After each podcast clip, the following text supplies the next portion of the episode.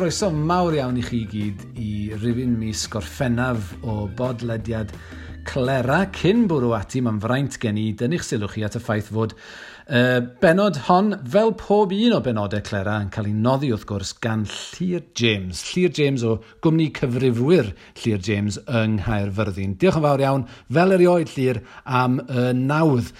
Nawr, mae uh, podlediad mis gorffennaf y tro hwn, eleni, yn wahanol iawn i'r arfer, ond diwennau. Odi Glei Eirig, siwr i ti fyna yn Aberystwyth, uh, braf dy weld lawr Zoom yn ytrach na Skype ydy ni wedi ysbysebu cyfrwng arall. Ynddo. Ond newn ni ddim gwamalu gormod gyda beth i ni wedi bod yn ei wneud uh, dros uh, ers y podlediad diwethaf, achos yr hyn i ni wedi bod yn ddiwyd ac yn brysur yn ei wneud fel llaf nadredd, um, ond ni ddi, uh, ddifawyd yr un neidr yn ystod y broses o greu y gyfrol hon yw golygu y gyfrol um, hir ddisgwyliedig arbennig gennym ni o leiaf y gynghanedd heddiw. Um, ac felly, ie, yeah, mae honna'n benod wahanol i fi am drosglwyddo yn y man ata i. Uh, I mi fy hun ac yn ôl i Eirig hefyd, fe fi yn Eirig yn ddiweddar iawn yn cynnal un o sesiynau gweisg eisteddfod amgen, yr eisteddfod genedlaethol, yng nghwmni Gwesteion Arbennig, fe gymrwn ni saib ar ganol yr drafodaeth sydd yn deillio o'r llyfr y genganedd heddiw i gael gorffwysgerdd gan Aled Lewis Evans neu llai, um, ond fel arall, mwynhewch y drafodaeth. Croeso cynnes i chi i'r sesiwn hon yng nghyfres sesiynau gweisg eisteddfod amgen. Fel y gwelwch, yn ogystal ag yn eirig, sef Fune a Neirin Caradog ac ynte gyda'r mwng fyna, Eirig Salisbury, mae gyda ni banelwyr difyr a doeth. Dyma felly estyn croeso mawr i'r archferwydd Myrddin Ap Dafydd, Hefyd, croesawon Caryl Bryn, ac rydyn ni'n awyddus iawn i longyfarch y ddau ar, gyfer, ar gyrraedd rester fer barddoniaeth llyfr y flwyddyn. Hefyd, rydyn ni'n cael cwmni'r prifardd Rhys Iorwerth a'r athro brifardd briflenor Mererid Hopwood. Ie, yeah, croeso mawr iawn uh, i chi gyd. Nawr, y rheswm dyn ni yma ar eich sgrin chi ar hyn o bryd ydy er mwyn rhannu efo'r byd ychydig o'r hyn dyn ni wedi bod yn ei wneud ers mis hydre llynedd o leia, sef rhoi cyfrol ynghyd o'r enw y gynghanedd heddiw gyda cyhoeddiadau barddas. Fel mae'r teitl yn awgrymu, cyfrol ydy hon am um, wahanol agweddau difyr ar y grefft o gyngeneddu heddi.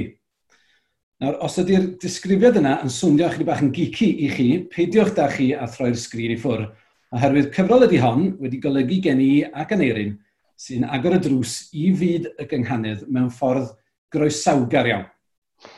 Yn wir, neuaf lydan gynhwysfawr yw'r gyfrol hon sy'n rhoi lle i gig bethau a difyr bethau'r gynghanedd fel ei gilydd. Os ydych chi'n medru cyngeneddu neu beidio, mae'r gyfrol gobeithio yn cyflwyno trysor cenedlaethol, sef y gynghanedd, i gynulleidfa mor eang a phosib. Dywedodd y prifardd Dylan Iorwerth yn ddiweddar y dylid diogelu'r gynghanedd o dan statws treftadaeth y byd UNESCO, ac felly cyfle yw hyn i ddathlu un o'r unweddau unigryw ein hiaith a'n glad. Yn y gyfrol, mae yna ddeg o sgrifau amrywiol ac yn rhyfedd ddigon gan adlywyrchu'r pedwar mesur ar hugen y myd yr awdl, mae pedwar ar hugen o erthyglau byrion hygyrch a difyr gan wahanol gyfranwyr yn dadle achosion o blaid ac yn erbyn rhai o arferion cyngeneddol y dydd. Nawr, mi ddylsyn ni sôn fod y sesiwn hon yn ogystal â chael ei recordio fel rhan o arlwy gwyl amgen, mae hi hefyd yn cael ei recordio ar gyfer podlediad Clera mis Gorffennaf. Mae'n rhag ofyn bod chi ddim yn gwybod mae Clara yn bodlediad misol gen i ac yn eirin sy'n rhoi llwyfan i holl amrywiaeth y sîn farddol. Ac mae o ar gael yn Rhad ac am ddim ar SoundCloud, ar lwyfan digidol am ac ar iTunes. Ac mae'r wybodaeth i gyd hefyd ar fy ngwefan ni sef eirig.cymru. Rwan, mae'n bwysig nodi bod y gynghanedd heddiw wedi deillio i raddau helaeth o'r podlediad – nid oherwydd mod i a neu yn arbennig o hoff o weld yn gilydd yn amlach na sy'n rhaid, ond am fod y gweithgarwch barddol mawr ar hyd a lled Cymru a thi hwnt sy'n cael sylw yn y podlediad yn arbennig y sîn gangeneddol yn heiddi, dyn ni'n meddwl, cael sylw mewn cyfrol hefyd.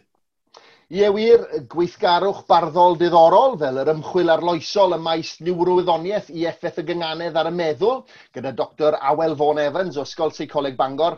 Hefyd, ymchwil cynfau lec i arbrofion cyngeneddol cywyddwyr cynnar fel yr enwog Dafydd Ap Gwilym ac Iolo Goch. A distylliad defnyddiol tu hwnt gan Tudur Hallam o ymchwil arloesol Bobby Jones i'r gynganedd. Yn y gyfrol hefyd, mae Grig Mews yn mynd i'r afel a'r esgyliso mawr a fi ar waith menywod cerdd dafod ar hyd y blynyddoedd, ac mae Eirig yn unioni'r cam a gafodd beirdd y cyfnod modern cynnar drwy gael ei labelu'n anheg fel beirdd y dirywiad. Amlygu'r hefyd gen i y cysylltiad cyngeneddol rhwng Cymru a Llydaw gan ofyn ydy'r ffaith fod yna fathau o gynganedd llusg a sain yn Llydaweg yn mynd yn ôl i ddyddiad gydoddin neu a'i cyd-digwyddiad hyfryd yw bodolaeth y gynganedd ar y cyfandir. Wel, wrth gwrs, mae yna lawer iawn o bethau eraill hynod ddifur yn y gyfrol hefyd, ac mi glwn ni fwy am hynny nes ymlaen.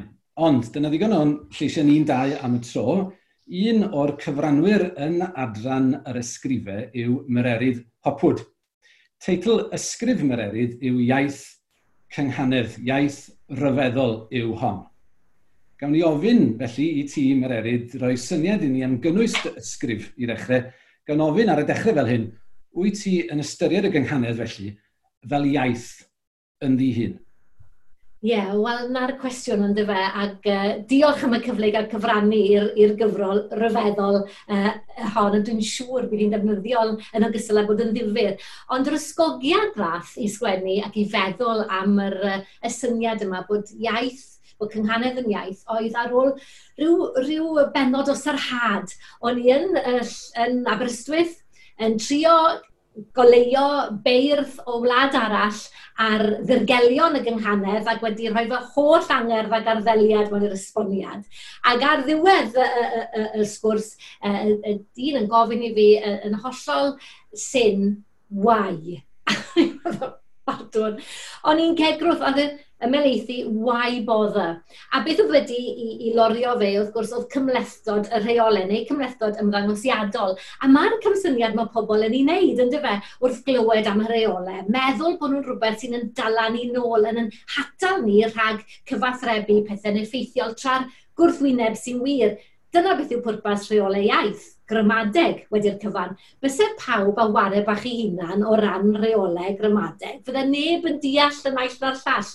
Ac o ran hynny, pe byddwn ni'n oedi i feddwl pa mor gymleth mae bron a bod pob brawddeg i ni'n ynganu, fydde neb yn dweud bwna ba beth eto gan ofn. Felly, gyda iaith, fel gyda'r gynghanedd, er mwyn gallu mynegu eich hunan yn rhwydd, mae'n fater o feistroli neu feistrolesu y rheolau. Ac felly gyda thafod yn y boch i raddau, mae'r penod yn mynd trwy'r meddyliau hyn mewn saith cam ac yn holi, reit, ydych chi'n gallu honni, mae iaith yw cerddafod. Felly'n gyflym, y cam cyntaf wrth siarad ac wrth gynganeddu, i ni'n defnyddio sain i gyfathrebu ystyr e, synwyr. E, ac er yn bod ni'n rhoi mwy o bwyslais ar y briodas rhwng sain a synwyr wrth gerdd a fota na wrth siarad, yn y bôn mae'r ddwy weithred yn, er, ar un elfe, yr er, elfennau hanfodol hyn. Mae'n werth nodi hefyd mae tafod yw ystyr llythrenol y gair am iaith mewn sawl iaith. Ond mae'r honiad yn wynebu un her amlwg glatch sef mae geiriau Cymraeg a ddefnyddiwr wrth gynganeddu, a dos bosib, os oes rhywbeth eisiau bod yn iaith, mae rhaid iddo gael ei eiriau ei hunan, ac yn fwy na hynny, geiriau sy'n wahanol i eiriau ieithoedd eraill. Ond stop wedyn, wrth gwrs, i ni'n gwybod bod iaith yn fwy na geiriau. Gweler Myrddin ap Dafydd, fyna sydd yn hop yn sgrin i ymhlith eraill. Oce, okay, felly'r ail gam yw gofyn beth yw iaith.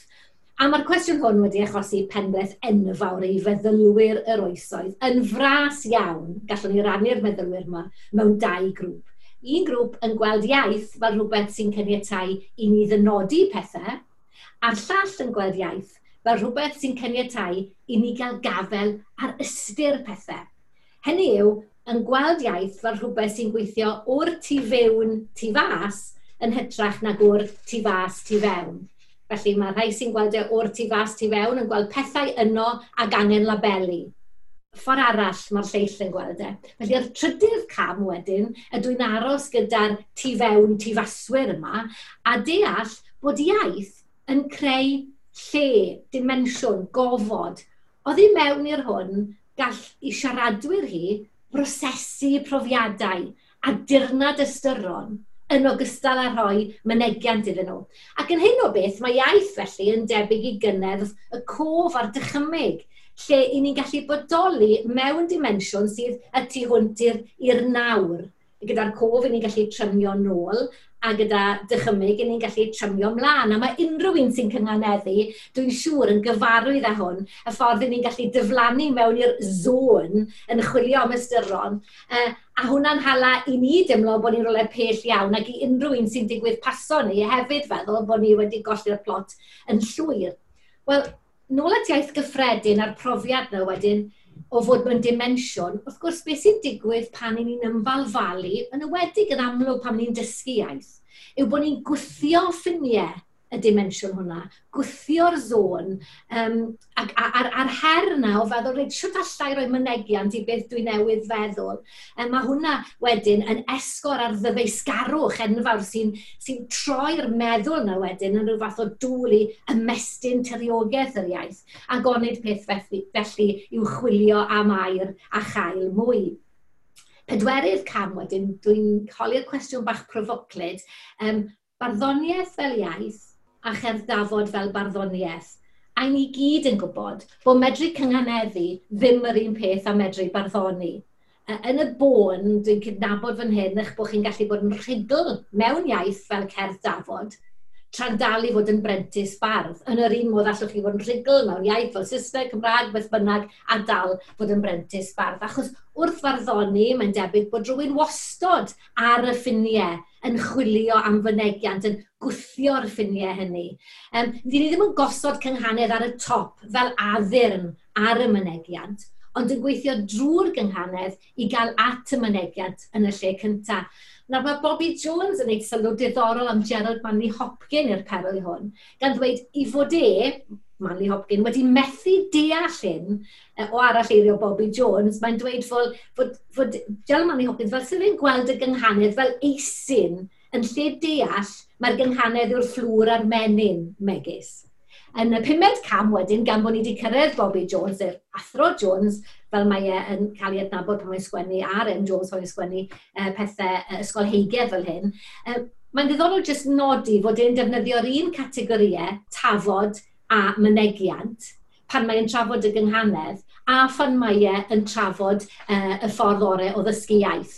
Dwi'n gwybod bod Tudur Halam yn edrych ar, ar ei feddyliau fe am y gynghanedd, ond yn ni lyfrau dysgu cyfansawdd, sy'n llyfr rhagorol am sut i fynd ati i ddysgu iaith i rywun arall.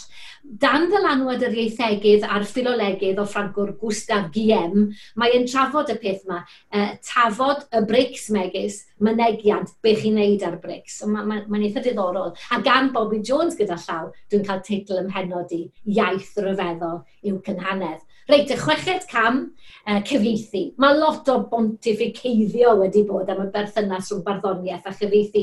Robert Frost yn rhoi'r caimbwys ar bethau cyn dechrau yn gweud poetry is that what gets lost, is that which gets lost out of both prose and verse in translation pan ni'n trafferthu, mae'n her. Ond ar ben yr her arferol o gyfieithu cerddi rhydd, mae hefyd y cwestiwn o gyfieithu music y gynghanedd yn gosod trai ychwanegol.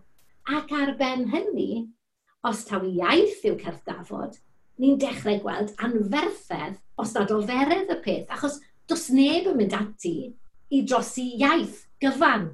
Dim ond darnau ohoni, talpiau weithiau, ond nid yr iaith i gyd. Hyd yn oed pe cyfieithyd holl gorpws llenyddol iaith, ni chyfieithyd yr holl iaith.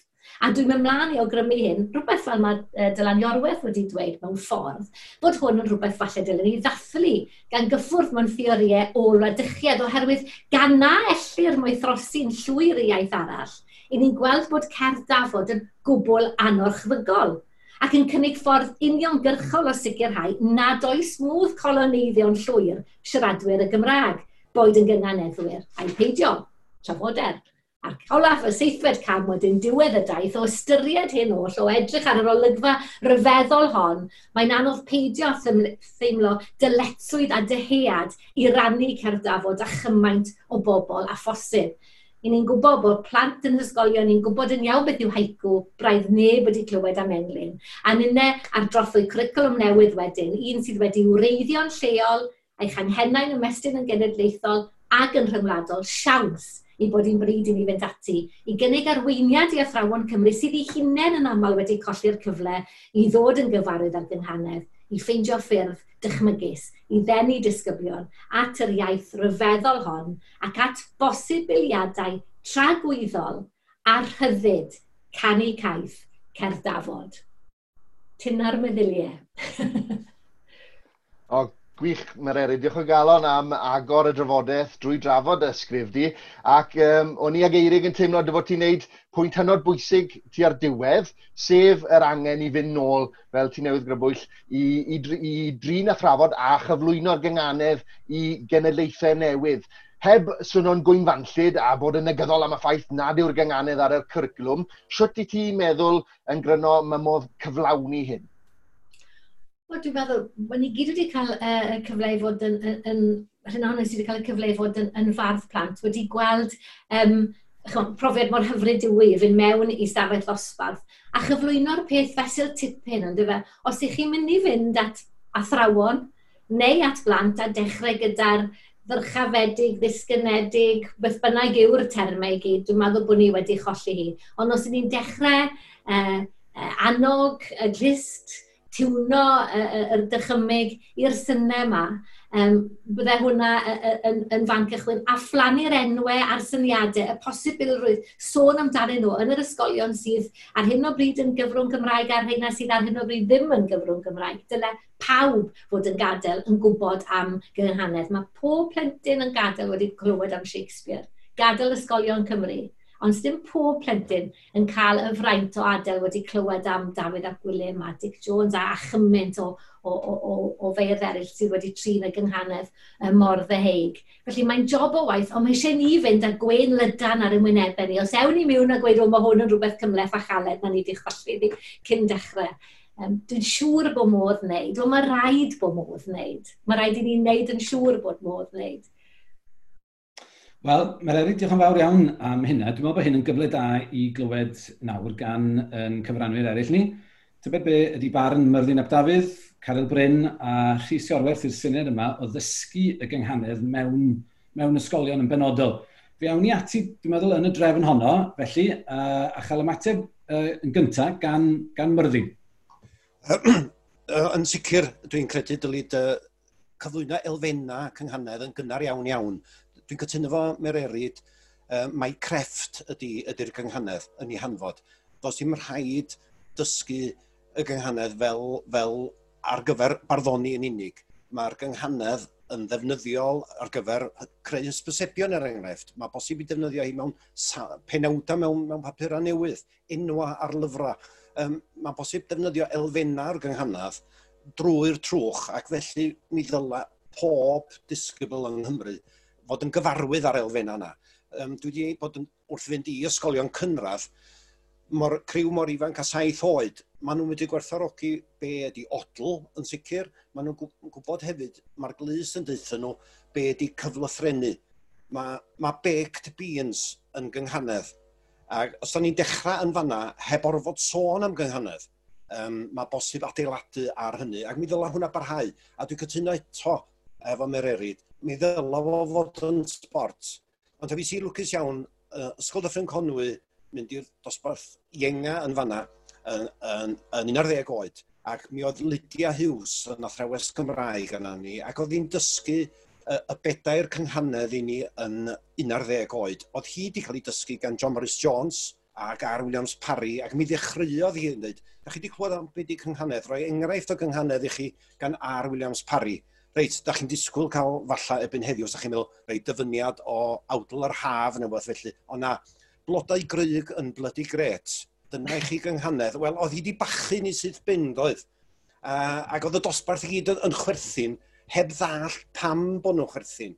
A nid yr heg, nid ffaith bod Mrs Hughes yn rhegu oedd wedi bachu ni, ond o'na rhywbeth yn fanna ac oedden ni eisiau gwybod mwy. Ac mi ddysgodd i'r gynghanedd i ni a wrth gwrs dysgu dadansoddi cynghanedd ac mi oedd hwnna yn rhan o'n tygau ni neu lefel O fel oedden ni'n alw adag hynny. Ond oedden ni'n di o fatha sport, fatha difyrwch iaith gan Mrs Hughes yn 11 oed. Wel, rwy'n ta, um, dwi'n meddwl bod y gynghanedd yn anodd i, i'w rhoi mewn bocsys addysgiadol. Mae'n anodd i marcio hi. Mae'n anodd rhoi creadigrwydd mewn bocs taclus ac oherwydd hynny mae wedi cael ei gwthio o'r neilltu gan y rheolwyr aroliadau, gan y gwleidyddion, os licwch chi, sy'n ymyrryd hefo athrawon. Dewch ni roed ffydd yn ôl i athrawon. Dysgwch elfen o'r gynghanedd. Gnewch o'n sport. Mi roedd yna gyn arholwr enwog, Derek Stockley, ar y radio bore yma yn Eirin, yn sôn um, bod ni'n hen bryd ni gael gwarad at y, at y gau. Falle bydda hynny wedyn yn rhyddhau um, bod yna bortffolio ar y gynghanedd. A pam ddim defnyddio'r cyfrwng yma ynde, i gyflwyno pethau uh, i ysgolion ledled Cymru, uh, sut mae dod at y gynghanedd, uh, at i sain hi, at i defnyddioldeb hi ac at i hwyli. Gwych iawn. Diolch Myrddin. Diolch yn fawr iawn. Caryl, be amdano ti? Be di dy farn di? Uh, Wel, yn syml, mae Mererid yn deud yn ei hysgrif a iaith yw cerdd dafod, yr, yr ateb ymddengus yw ia.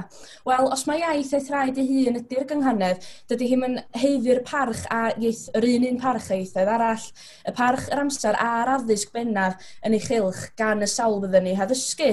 O ystyried sefyllfa bresennol y Gymraeg fel pwnc mewn ysgolion uwchradd, sydd yn unwael ar y funud yn y mar ni, dylid dim ond cyflwyno'r gynghanedd, enyn diddordeb y disgyblion ynddi, gan gynnig gwybodaeth ynghylch lle fedrwn nhw gael gwersi tu allan i'r ysgol.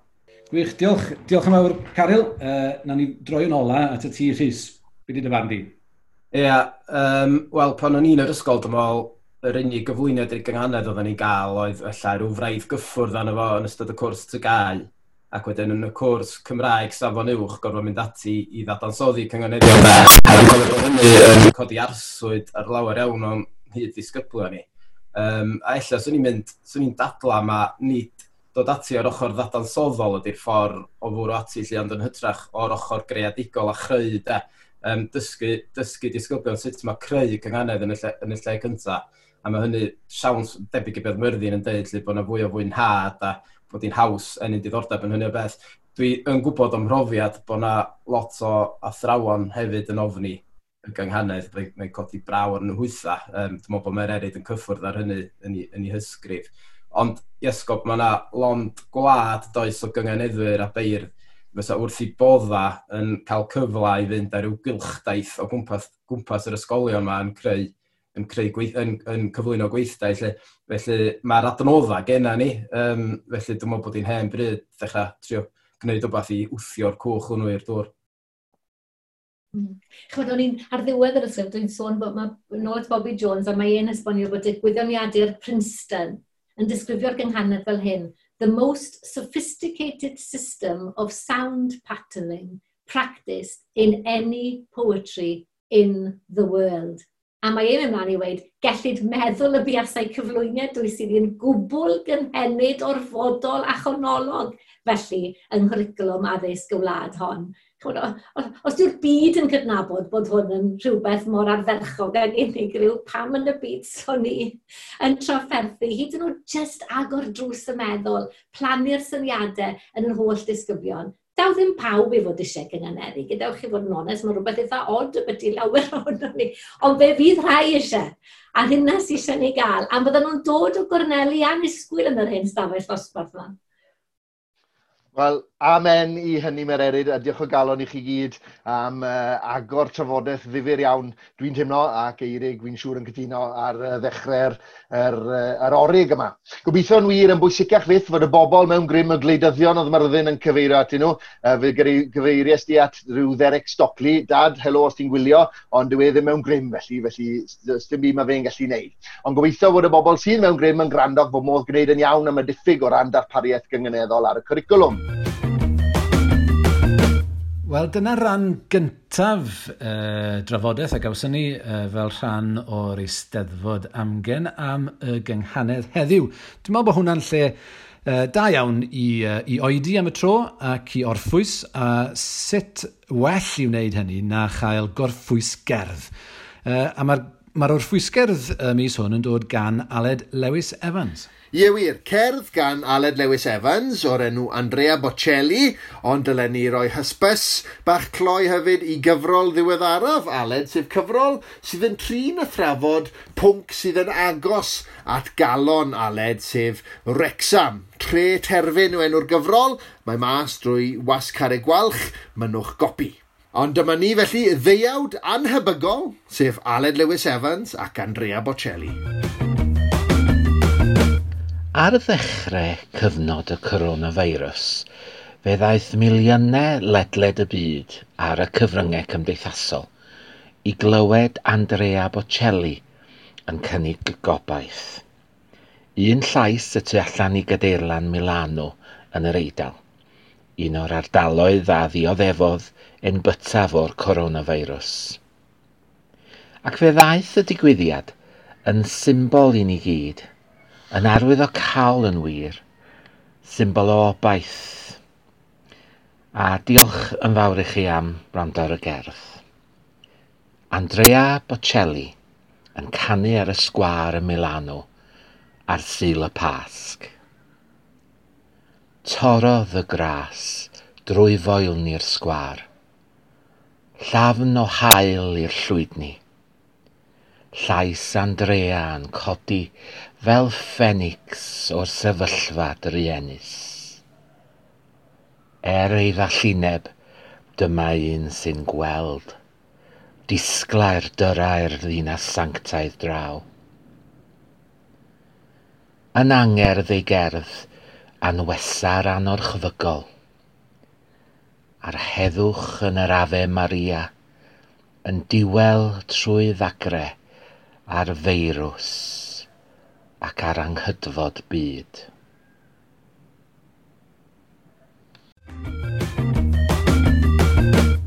Diolch o galon, Aled. Pleser cael clywed a rhannu dy lais a'r clera ac uh, ni'n ddiolchgar am bob cefnogaeth i ti ni ddangos i ni hefyd uh, dros y blynyddoedd diweddara yma. Felly nôl â ni nawr, Eirig, at y drafodaeth am gyfrol y gynghanedd heddiw. Ie wir a chofiwch wrth i ni ail ymuno ar sgwrs mae'r lleisiau byddwch chi'n ei clywed ydy'n gwesteion arbennig ni sef Mererid Hopwood, Myrddin Ap Dafydd, Caryl Bryn a Rhys Gorwerth. Symudwn ni ymlaen felly i drafod rhai o'r erthyglau byrach, erthyglau roeddwn ni ac Eirig yn ei galw'n bynciau llosg wrth weithio ar y gyfrol. Uh, mathau o bynciau sy'n cadw cyngeneddwyr yn effro hyd oriau man y bore neu yn dihuno gan y nos mewn chwys o'r. Pethau fel, a yw, dwy dy wir yn creu sain ty erbyn hyn, neu di'r glist dal i glywed dy wrth ateb uh, dwy dy neu ty Myrddin fe ymatebus di i erthigl a gomisiynwyd yn arbennig gennym gan Alan Llwy, lle mae Alan yn darle o blaid caledu cytseiniad yn y dill traddodiadol. A fydde tîm fodlon felly crynhoi safbwynt Alan i'n gwylwyr, uh, Myrddin ac yna esbonio pam yn dyfarn di taw'r glist Pierre Glec fel y nodir yn heitl dy erthigol. Ie, yeah, diolch yn fawr iawn, i'r un. Um, dwi'n teimlo yn hen, dweud y gwir, wrth, wrth godi'r testyn yma, achos um, mae dy agwedd di at uh, yr egwyddor yma yn dibynnu ar dy oed di. Dwi'n berthyn i'r to gafodd ei dysgu bod dwy eg yn caledu yn ec, dwy bi yn caledu yn p, a bod eg ag ec gosod i gilydd yn, yn toddi i'w gilydd i greu sain ec. Felly, felly ges i yn ysgu A, ac felly ro'n i'n cynganeddu yn y dyddiau cynnar. Um, mae'n ddifur iawn bod uh, uh, um, Emyr Davies yn ei erthigl o yn cyfeirio mai um, John Morris Jones sydd oedd yn pwysleisio uh, y rheol yma. Ac mae John Morris Jones yn cyflwyno enghreifftiau i fôn y tri fenau draw, a bod enau draw yn caledu i fod yn enau traw Uh, ac uh, y ddrau goch ddori cychwyn, reit, faint hynny ni sy'n deud y ddrau coch ddori cychwyn. Dyna yr ynganiad Cymreig yn ôl John Morris Jones. Um, ac mae Emyr Davies um, yn, yn esbonio fel hyn, dyma eiria John Morris Jones. Wrth ddal ar gytsan gaedig fel B, G, G i gyfle effaith dwy, arferiad yr hen Gymru oedd gadael i'r anadl grynhoi Felly saib, felly saib cyn deud nhw, ac wrth ei gollwng yn ebrwydd ar y diwedd yr oedd iddi effaith anadliad caled. Felly dyna oedd yn digwydd, ond ydy o'n digwydd rwan, dyna, dyna y cwestiwn de. Mae um, Alan Llwyd yn ei erthigol o yn dadla i fod o yn dal i ddigwydd a mae o'n rhoi enghreifftiau o hynny. Ond wedyn mae Emyr yn, yn dweud mae pyryddiaeth John Rhys Jones sy'n dod i'r amlwg yn fan hyn lly. Um, ac uh, cheisio honni nad ydyn ni fel Cymru um, ddim yn siarad, yn, yn llifo siarad fel mae'r Saeson yn siarad, uh, yn bod ni'n dal i gael yr effaith gollwng yr anadl yn ebrwydd uh, yna ac felly yn cael yr, yr, y, y caledu. Wel, rwy'n ta, um, mae'n mae werth cofio, dwi'n meddwl, bod uh, y gynghanedd yn rhywbeth i'r glist. A dwi'n cofio rhywun yn deitha i mewn ymryson pan oedd yna enghraifft o hyn yn digwydd codi uh, yn dweud, o ia, a dyna sy'n wych mewn ymryson. Er bod yna gyfyngiadau amser, mae yna, mae yna gyfle weithiau i drafod. Ac mi fuon ni'n trafod tra ddyla bod ni wedi deud gwneud yn tasga. Um, Wel, ie, yeah, mae hynna wir, da ni, yn, da ni ddim yn clywed, nid drai coch, da ni ddeud, ond drai goch. Hynny, da ni'n gollwng un eg, dyna sydd yn digwydd. Da ni, mae'r lli, da ni ddim yn oedi, da ni ddim yn dal yn gwynt, ac wedyn ni daflu o allan a'i galedio. Does a ddim anadliad calad. A dyma feddwl yn wreiddiol am y peth fel yna. Ond ddi yna gyfnod lle roedd y ddwy reol yn cael ei derbyn, um, mi nath Barddas yn 76 um, ddiweddaru rei o'r egwyddorion a'r rheola gerdafod a chaniatau i'r beirdd galedu neu i beidio caledu. Ond o'n i dal yn y cyfnod cystadlu mewn ymryson ac yn y genedlaethol adag hynny. Ac wrth gwrs, mi fysa'r beirniad yn perthyn i do hun ac oedd y tîm parchu i bod nhw'n clywed caledu. Felly, um, mi fydda rhywun yn agored i gael ei feirniadu gan feirin neu gan feirniad tasa ni ddim yn cael edu, yn cael ei, oedd yn cael ei nodi'n aml iawn mewn beirniadaeth um, i fod yn anghywir. Ac es i drwy awdl gweithienna uh, y bora yma, ac o'n i sylwi dos am un enghraifft o galedu neu o ddiffyg caledu uh, yn honno.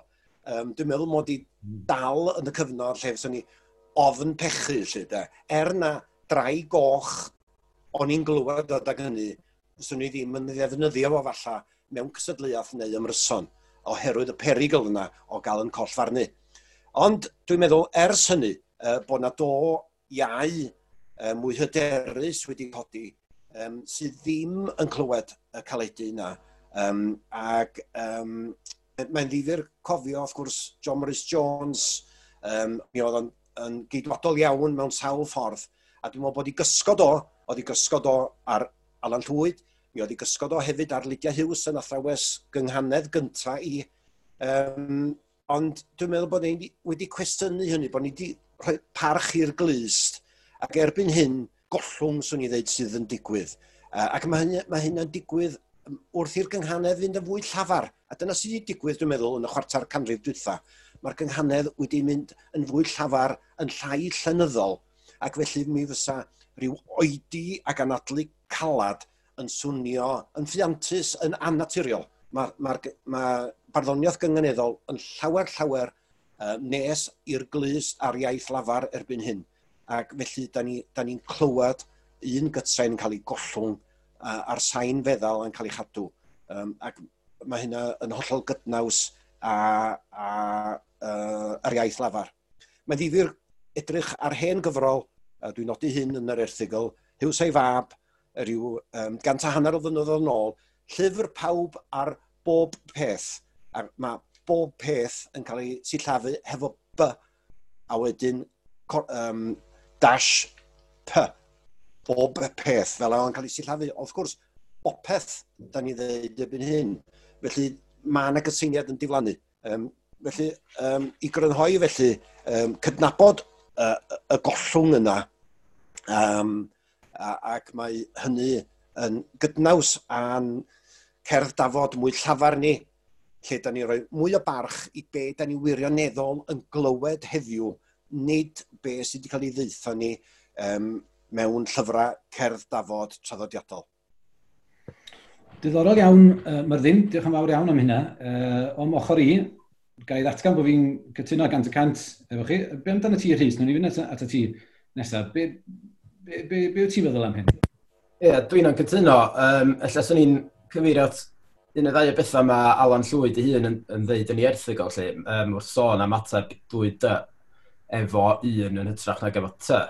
A mae o'n dweud mae llacio a reolau yw peth fel hyn gan obeithio y bydd y llacio yn hwyluso ac yn rhwyddhau'r rhwyddhau broses o gyngeneddu.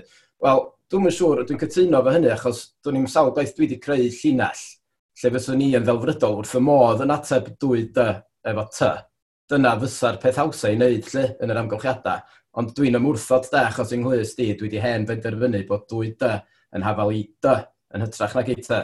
Felly, dwi'n yn siŵr oedd hi'n deg galw'r peth yn llacio, mae o ond yn llacio os ydy rhywun yn bod yn ddiegwyddor ac yn anghyson efo fo'i hun ac yn defnyddio'r defnyddio ddau opsiwn yn ôl y galw ac yn ôl beth sy'n gyfleus. Felly, dwi'n dwi, dwi, dwi siŵr os dwi'n cytuno mae llacio yn wir ystyr y gair da ni'n neud. A'r ail beth mae Alan Llywyd yn dweud ydy, mae o'n pryderu lly, bod, bod uh, caledu dwyda uh, yn rhan o arch strwythyr, ond mae'n dweud bod o'n rhan o arch strwythyr patrwm hollol um, na allwn i, i newid lly. Ac o dynnu un elfen ymaith o berig i ddynnu, gael cyfan gwympon ddarnau fel efallai mae wrth ddadl i hynny, ydy, ond nid sôn beth beth o'r gwycodd arna hefyd, po fwy o bellter sydd yna rhwng y gynghanedd a'r iaith lafar ynde. Wedyn, dwi'n meddwl, ma, mewn erthigol arall, mae Emir Davies yn gofyn um, os angen diwygio rheol o cerdafod wrth i arferion seinyddol newid eddio. Wel, fath ar Davies oes o fewn rheswm, neu mae yna berig i agendo rhy fawr dyfu rhwng y gynghanedd a'r iaith lafar ei hun, a dwi'n meddwl, so hynny'n beth da i, i ddyfodol o grefft. Diolch yn fawr, Rhys. Um, Wel, na ni gadw, na ni aros efo'r pwnc yma, dwi'n meddwl. Na ni symud ymlaen at y a pwnc llosg nesaf, oherwydd mae, mae o'n un uh, tebyg iawn. Um, Caryl, Caryl Bryn, mae gen ti bethau diddorol hefyd, diddorol iawn i'w dweud, am yr arfer yma o galedu uh, cytseiniaid, neu beidio?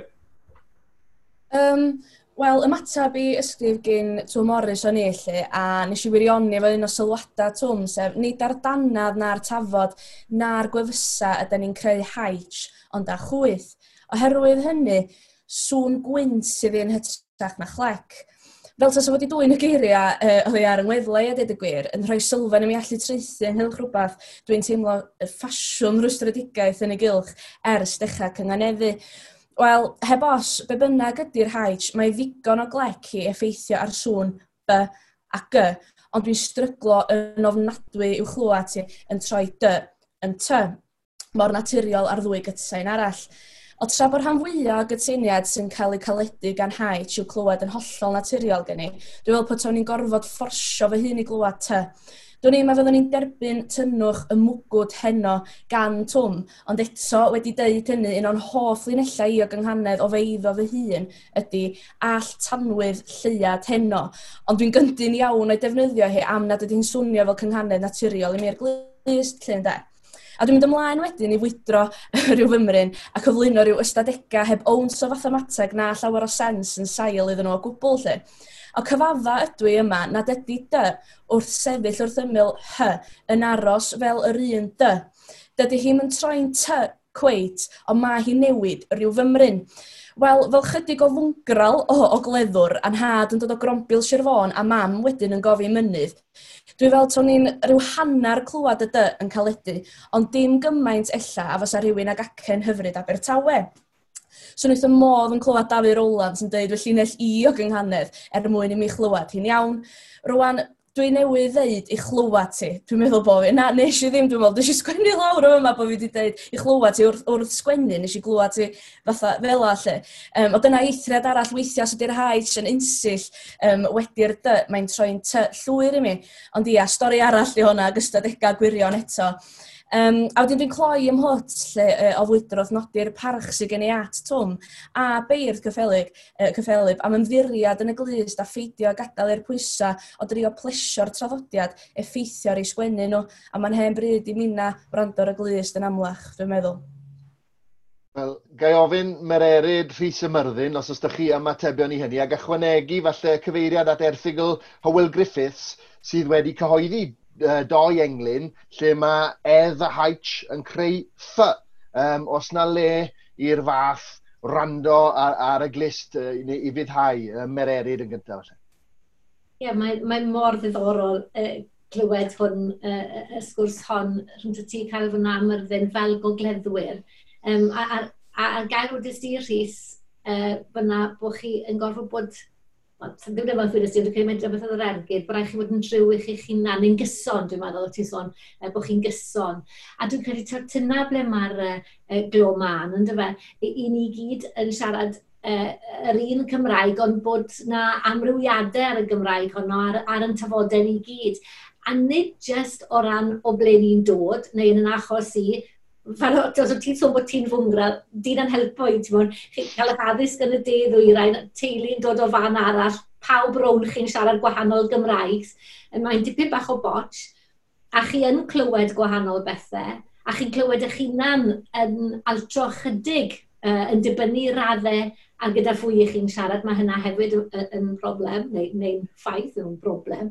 Um, felly, ni gyd yn an iaith unigryw ni'n hunan. Odi mae iaith yr ardal dyn ni, ond sy'n un, doi berson yn siarad yn gywir un pethau gilydd. Um, a wrth gwrs, gallwn ni ddim mynd yn ddiben draw ar hyd y trywydd hwnna, neu bydde'r holl system o bosib iawn yn cwmpo. Ond dwi yn meddwl bod hi'n deg. Gan bod ni gyd yn gwybod mae rhywbeth i'r glisti gynghanedd, gallwn ni ddim cael hierarchaidd glistiau.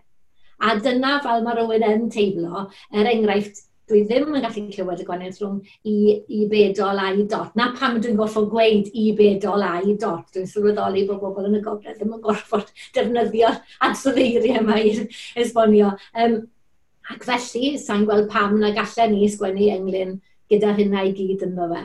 Achos fel yna bydden ni'n sôn.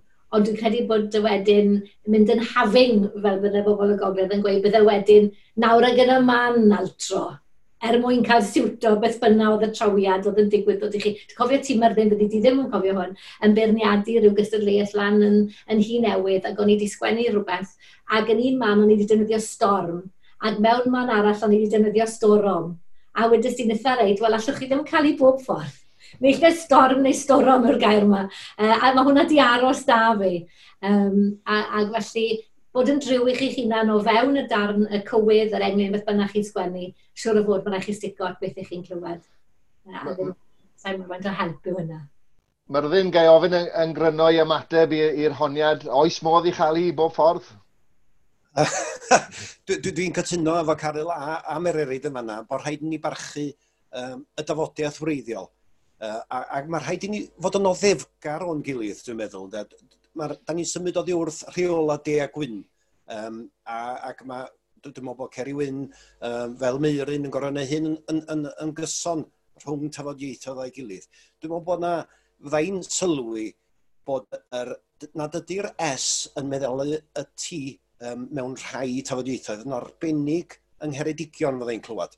Mi oedd Dic yn, yn cadw'r T, sain T, wyddos T, wyddos T, da ni'n ni gael yn aml iawn yng Ngheredigion, uh, wythos di meddalach falla yn, yn hafodieithodd y, y, y gogledd.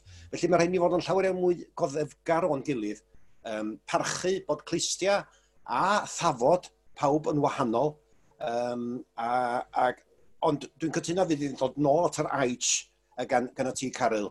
Um, mae rhaid i ni barchu honno hefyd. Mae'n ddigon pwerus weithiau i honno yn unig sydd da ni'n glwad mewn ambell i draws fantach fatha hon sy'n fy ngwylltio o hyd neu hon yw fy nghariad o hyd.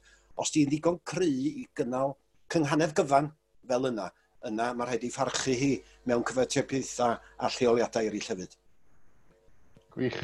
Mm. A wedi'r cyfan bod gyda ieithoedd hyd yn oed fel Ffrangeg, lle dyn nhw ddim yn ynganu'r o gwbl, dyn nhw dal ddim yn eich ystyried hi yn llyfariad. Um, a pan i chi'n edrych ar beth sydd wedi digwydd i'r Aich Gymraeg, uh, cyfatebiaeth i e, ddiwneithau eraill, mae'n S. Mae, mae, mae, mae eitha sŵn iddi wedi bod yn rwle. Mm, mm. Ie, yeah, wel, i fi'n amenio y uh, ffaith dy fod ti wedi codi'r pwynt ynglyn â'r ar odl ddeheuol, achos mae gen i erthigl am hyn, um, lle i fi a tithau yn clywed aneirin, darlun a gofyn, mae'r erid yn odlu a'i gilydd. Ond, Symudwn ni mlaen cyn i ni agor ag iddi fynd yn nith cacwn a derbyn llach y gogleddwyr anoddefgar ac i ni hefyd yn, amonedd, amonedd, yn amenio goddefgarwch, uh, nid dim ond yn y byd cyngeneddol, ond yn gyffredinol, ynddo fe. Um, gawn ni symud mlaen at y tŷ Rhys ar uh, pwnc uh, llosg oedd y tŷ ni drafod ac roedd y ti uh, yn ymateb i erthigl gan Kerry Wyn Jones. Ac os ych chi'n ryndawyr cyson ar gyfres y talwr na Radio Cymru, mi fyddwch chi'n gyfarwydd â barn y meirin am leor, leoliad yr orffwysfa yn ei hanfod yna uh, uh, sail i drafodaeth e, ond i ni yn cydnabod fod Kerry Wyn Jones in absentia fan hyn ac felly yn, yn, yn, yn ertegwch eisiau nodi hynny. Allet ti plis grynhoi safbwynt Kerry, Rhys, um, a wedyn nodi sut wyt ti wedi ymateb i hynny yn derthigol sy'n cynnwys y teitl gogleisiol yr orffwysfa, tatws a si so. Ie, yeah, um, cyn, cyn mynd yn at yr, uh, y pytiau hunan, de, o'n i'n meddwl lle swn i jyst yn diolch i chi'ch dau ar y cychwyn yma am gynnwys yr adran yma am bynciau llosg yn y gyfrol, achos fel um, rhywun sydd wedi bod yn, yn um, wneud dosbarthiadau cyngoneddu ers blynyddoedd bellach, un o'r pethau mwy heriol dwi'n ei ffeindio yn y cylch nhw ydy pan mae yna bynciau'n codi tebyg iawn neu yn wir yr union bynciau sy'n y gyfrol. Lle, um, lle nad oes na weithiau atab absoliwt du a gwyn i gwestiwn cyngeneddol da. A fyddai'n aml yn synhwyr o som neu hyd yn oed yr wystredigaeth ar wyneb yr aelodau weithiau pan, pan fyddai fy hun yn istar y ffens ac yn egluro, wel, mae yna rei pethau sy'n amhendant sy'n eitha amwys wrth drin o gynghanedd, yn benna ella oherwydd diffyg consensws ymhlith gwahanol feirdd. Felly gobeithio fydd yr adran yma yn y llyfr lle yn eitha dadlenol drwy, drwy ddangos cefndir hynny, a dyma um, bod Idris Reynolds yn, yn crisialu'r peth yn dda, mae o'n sôn am eglwys lydan y gynghanedd a bod gogoniant ein cyfreithiau i'w ganfod yn ei hamwysedd de. Wedyn o'n i licio hynny jyst i, jyst i roed rhyw gefndir i pam, um, pam nad ydyn ni wastad yn cytuno fo'n gilydd. Um, ac yn yr ysbryd hwnnw, um, ydw i wedi sgwennu nau, nau bwti, lle um, os nad i'n hafod i'n gyfan gwbl yn y moch, wel mae o leia'n rhannol. Um, a trio, dwi'n bo, trio rhyw sbardun o sgwrs o bod fymryn yn brofoclyd ydw i'n benna um, yn hytrach na datgan um, beth dwi'n dweud fel rhyw fath o genadwri ben galad lle. Um, I droi at y, at y darnau hynna'n ymateb i Kerry Wyn Jones, ia, fel ddech chi'n dweud, os da ni wedi bod yn gwrando ar y talwr nes blynyddoedd, mae Kerry wedi bod yn rhybuddio bod angen i'r beir fod yn eitha gofalus lle maen nhw'n gosod yr orffwysfa um, mewn llinellau croes a thraws. I bobl sy'n anghyfarwydd efo'r derminoleg, lle, yr orffwysfa, ydy lle da ni'n haneru um, llinellau um, cydseiniol croes a thraws, lle mae'r ma hanner ffordd yn dod. Lly. A y llinell, un o'r llinellau mae Cerin i ddyfynu fel enghraifft ydy y llinell y hardd harddau llewych. A mae Cerin dadlau i bob pwrpas bod yr orffwysfa yn y llinell honno yn glanio ar ôl y gair hardd. Okay? So, y lleiad hardd a'i llewych.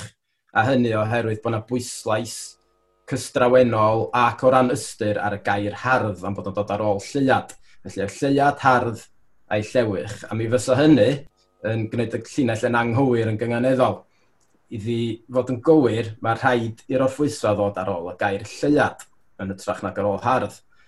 Wan, pan fydd Cerin yn, yn cystwyo beirdd am, am linella tebyg ar y talwr, ynda, fel hyn fyddai'n ymateb. Ia, ia, dwi'n dall beth sgen ti, dwi'n dwi, dwi, dwi gweld dy safbwynt, ond dwi'n rhyw grychu trwy yna a troi, troi gwar, hei, ond eto, a, fel, fel a dwi'n deimlo da.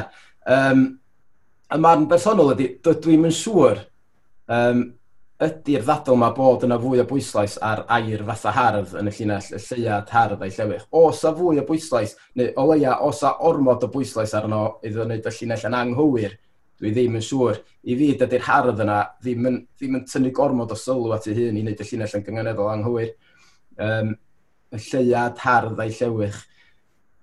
Enw ferthigol i fel grybwyllus di'n un ydy yr orffwysfa tatws a si so, a hynny achos y delwedda dwi'n trio i defnyddio i, i fy nghyfio'n hau fy hun. Lle.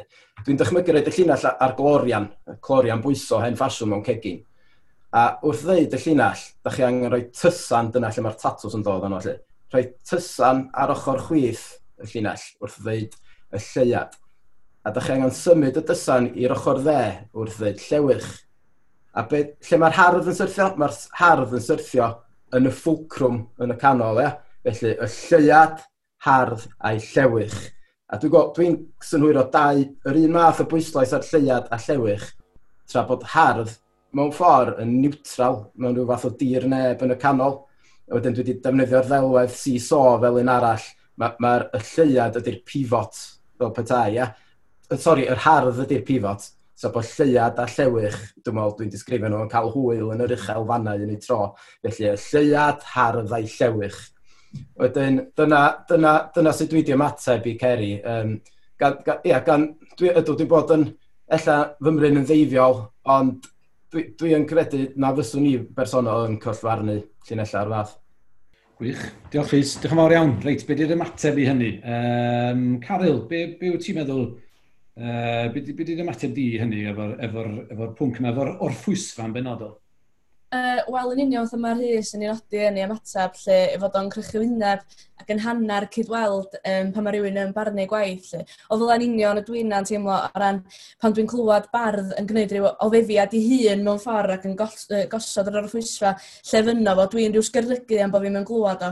Ond unwaith mae rhywun yn mynd ati wedyn i feirniadu'n waith i, wel dwi'n sgyrnygu mewn ffordd wahanol wedyn, gystal ydy, wel os o dyna dwi, lle dwi'n ei chlywed ti, wel dyna fo lle. Um, ond na, dwi'n mynd i dreithio'n o'r model ar y mater yma o gwbl, lle. ond ie. Yeah.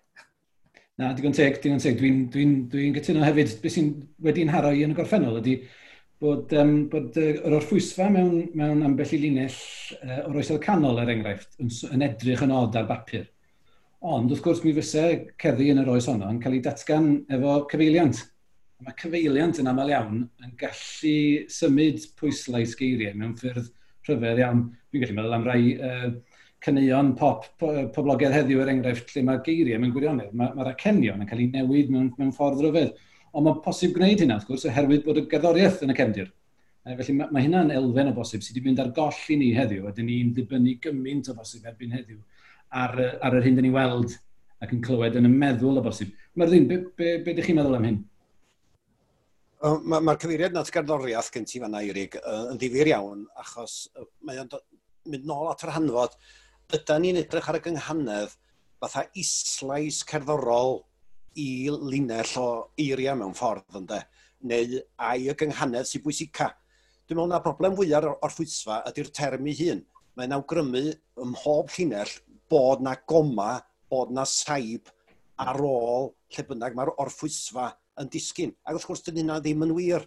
Um, mae cerdd dantwyr yn tueddu i feddwl fod o'n wir ac yn gor bwysleisio'r orffwysfa. Ac mae hynny yn merwino'n nghlys di. Um, mi oedd Gerall Lloyd Owen ar fod dweud, um, da chi'n medru cynghan, cynganeddu yn, yn iawn hogia a, a da gynnu dynion oedd yn y tîma yn, yn aml iawn. Ond oedd yn dweud, da chi'n methu darllen, da chi'n methu darllen eich stwff, da chi ddysgu sut mae llif y llinella uh, yn, yn, yn fwy ysmwyth, achos oedden, oedden ni wrth ddechrau yn tueddu i fod yn herciog wrth allan y gynghanedd gorbwysleisio yr orffwysfa. Um, a, a ydy hi'n bod fel lle i orffwys? Dwi'n meddwl bod hi mewn llawer iawn o linella. Ac mi oeddan ni'n dysgu wrth ddysgu'r gynghanedd hefyd bod na is ac enion angen i parchu um, yn aml iawn rhwng yr orffwysfa a'r brif acen. Um, ac mae hwnna yn, yn, yn cadarnhau be mae'r ma, be ma rhys wedi ei ddeud. Um, felly, um, na, dwi'n dwi meddwl bod, um, bod, na, bod angen um, i ni bidio gor bwysleisio y gynghanedd um, fel, fel, fel, fel, fel gramadeg o, o, o, o farcia tra, um, trawiadol. Lly.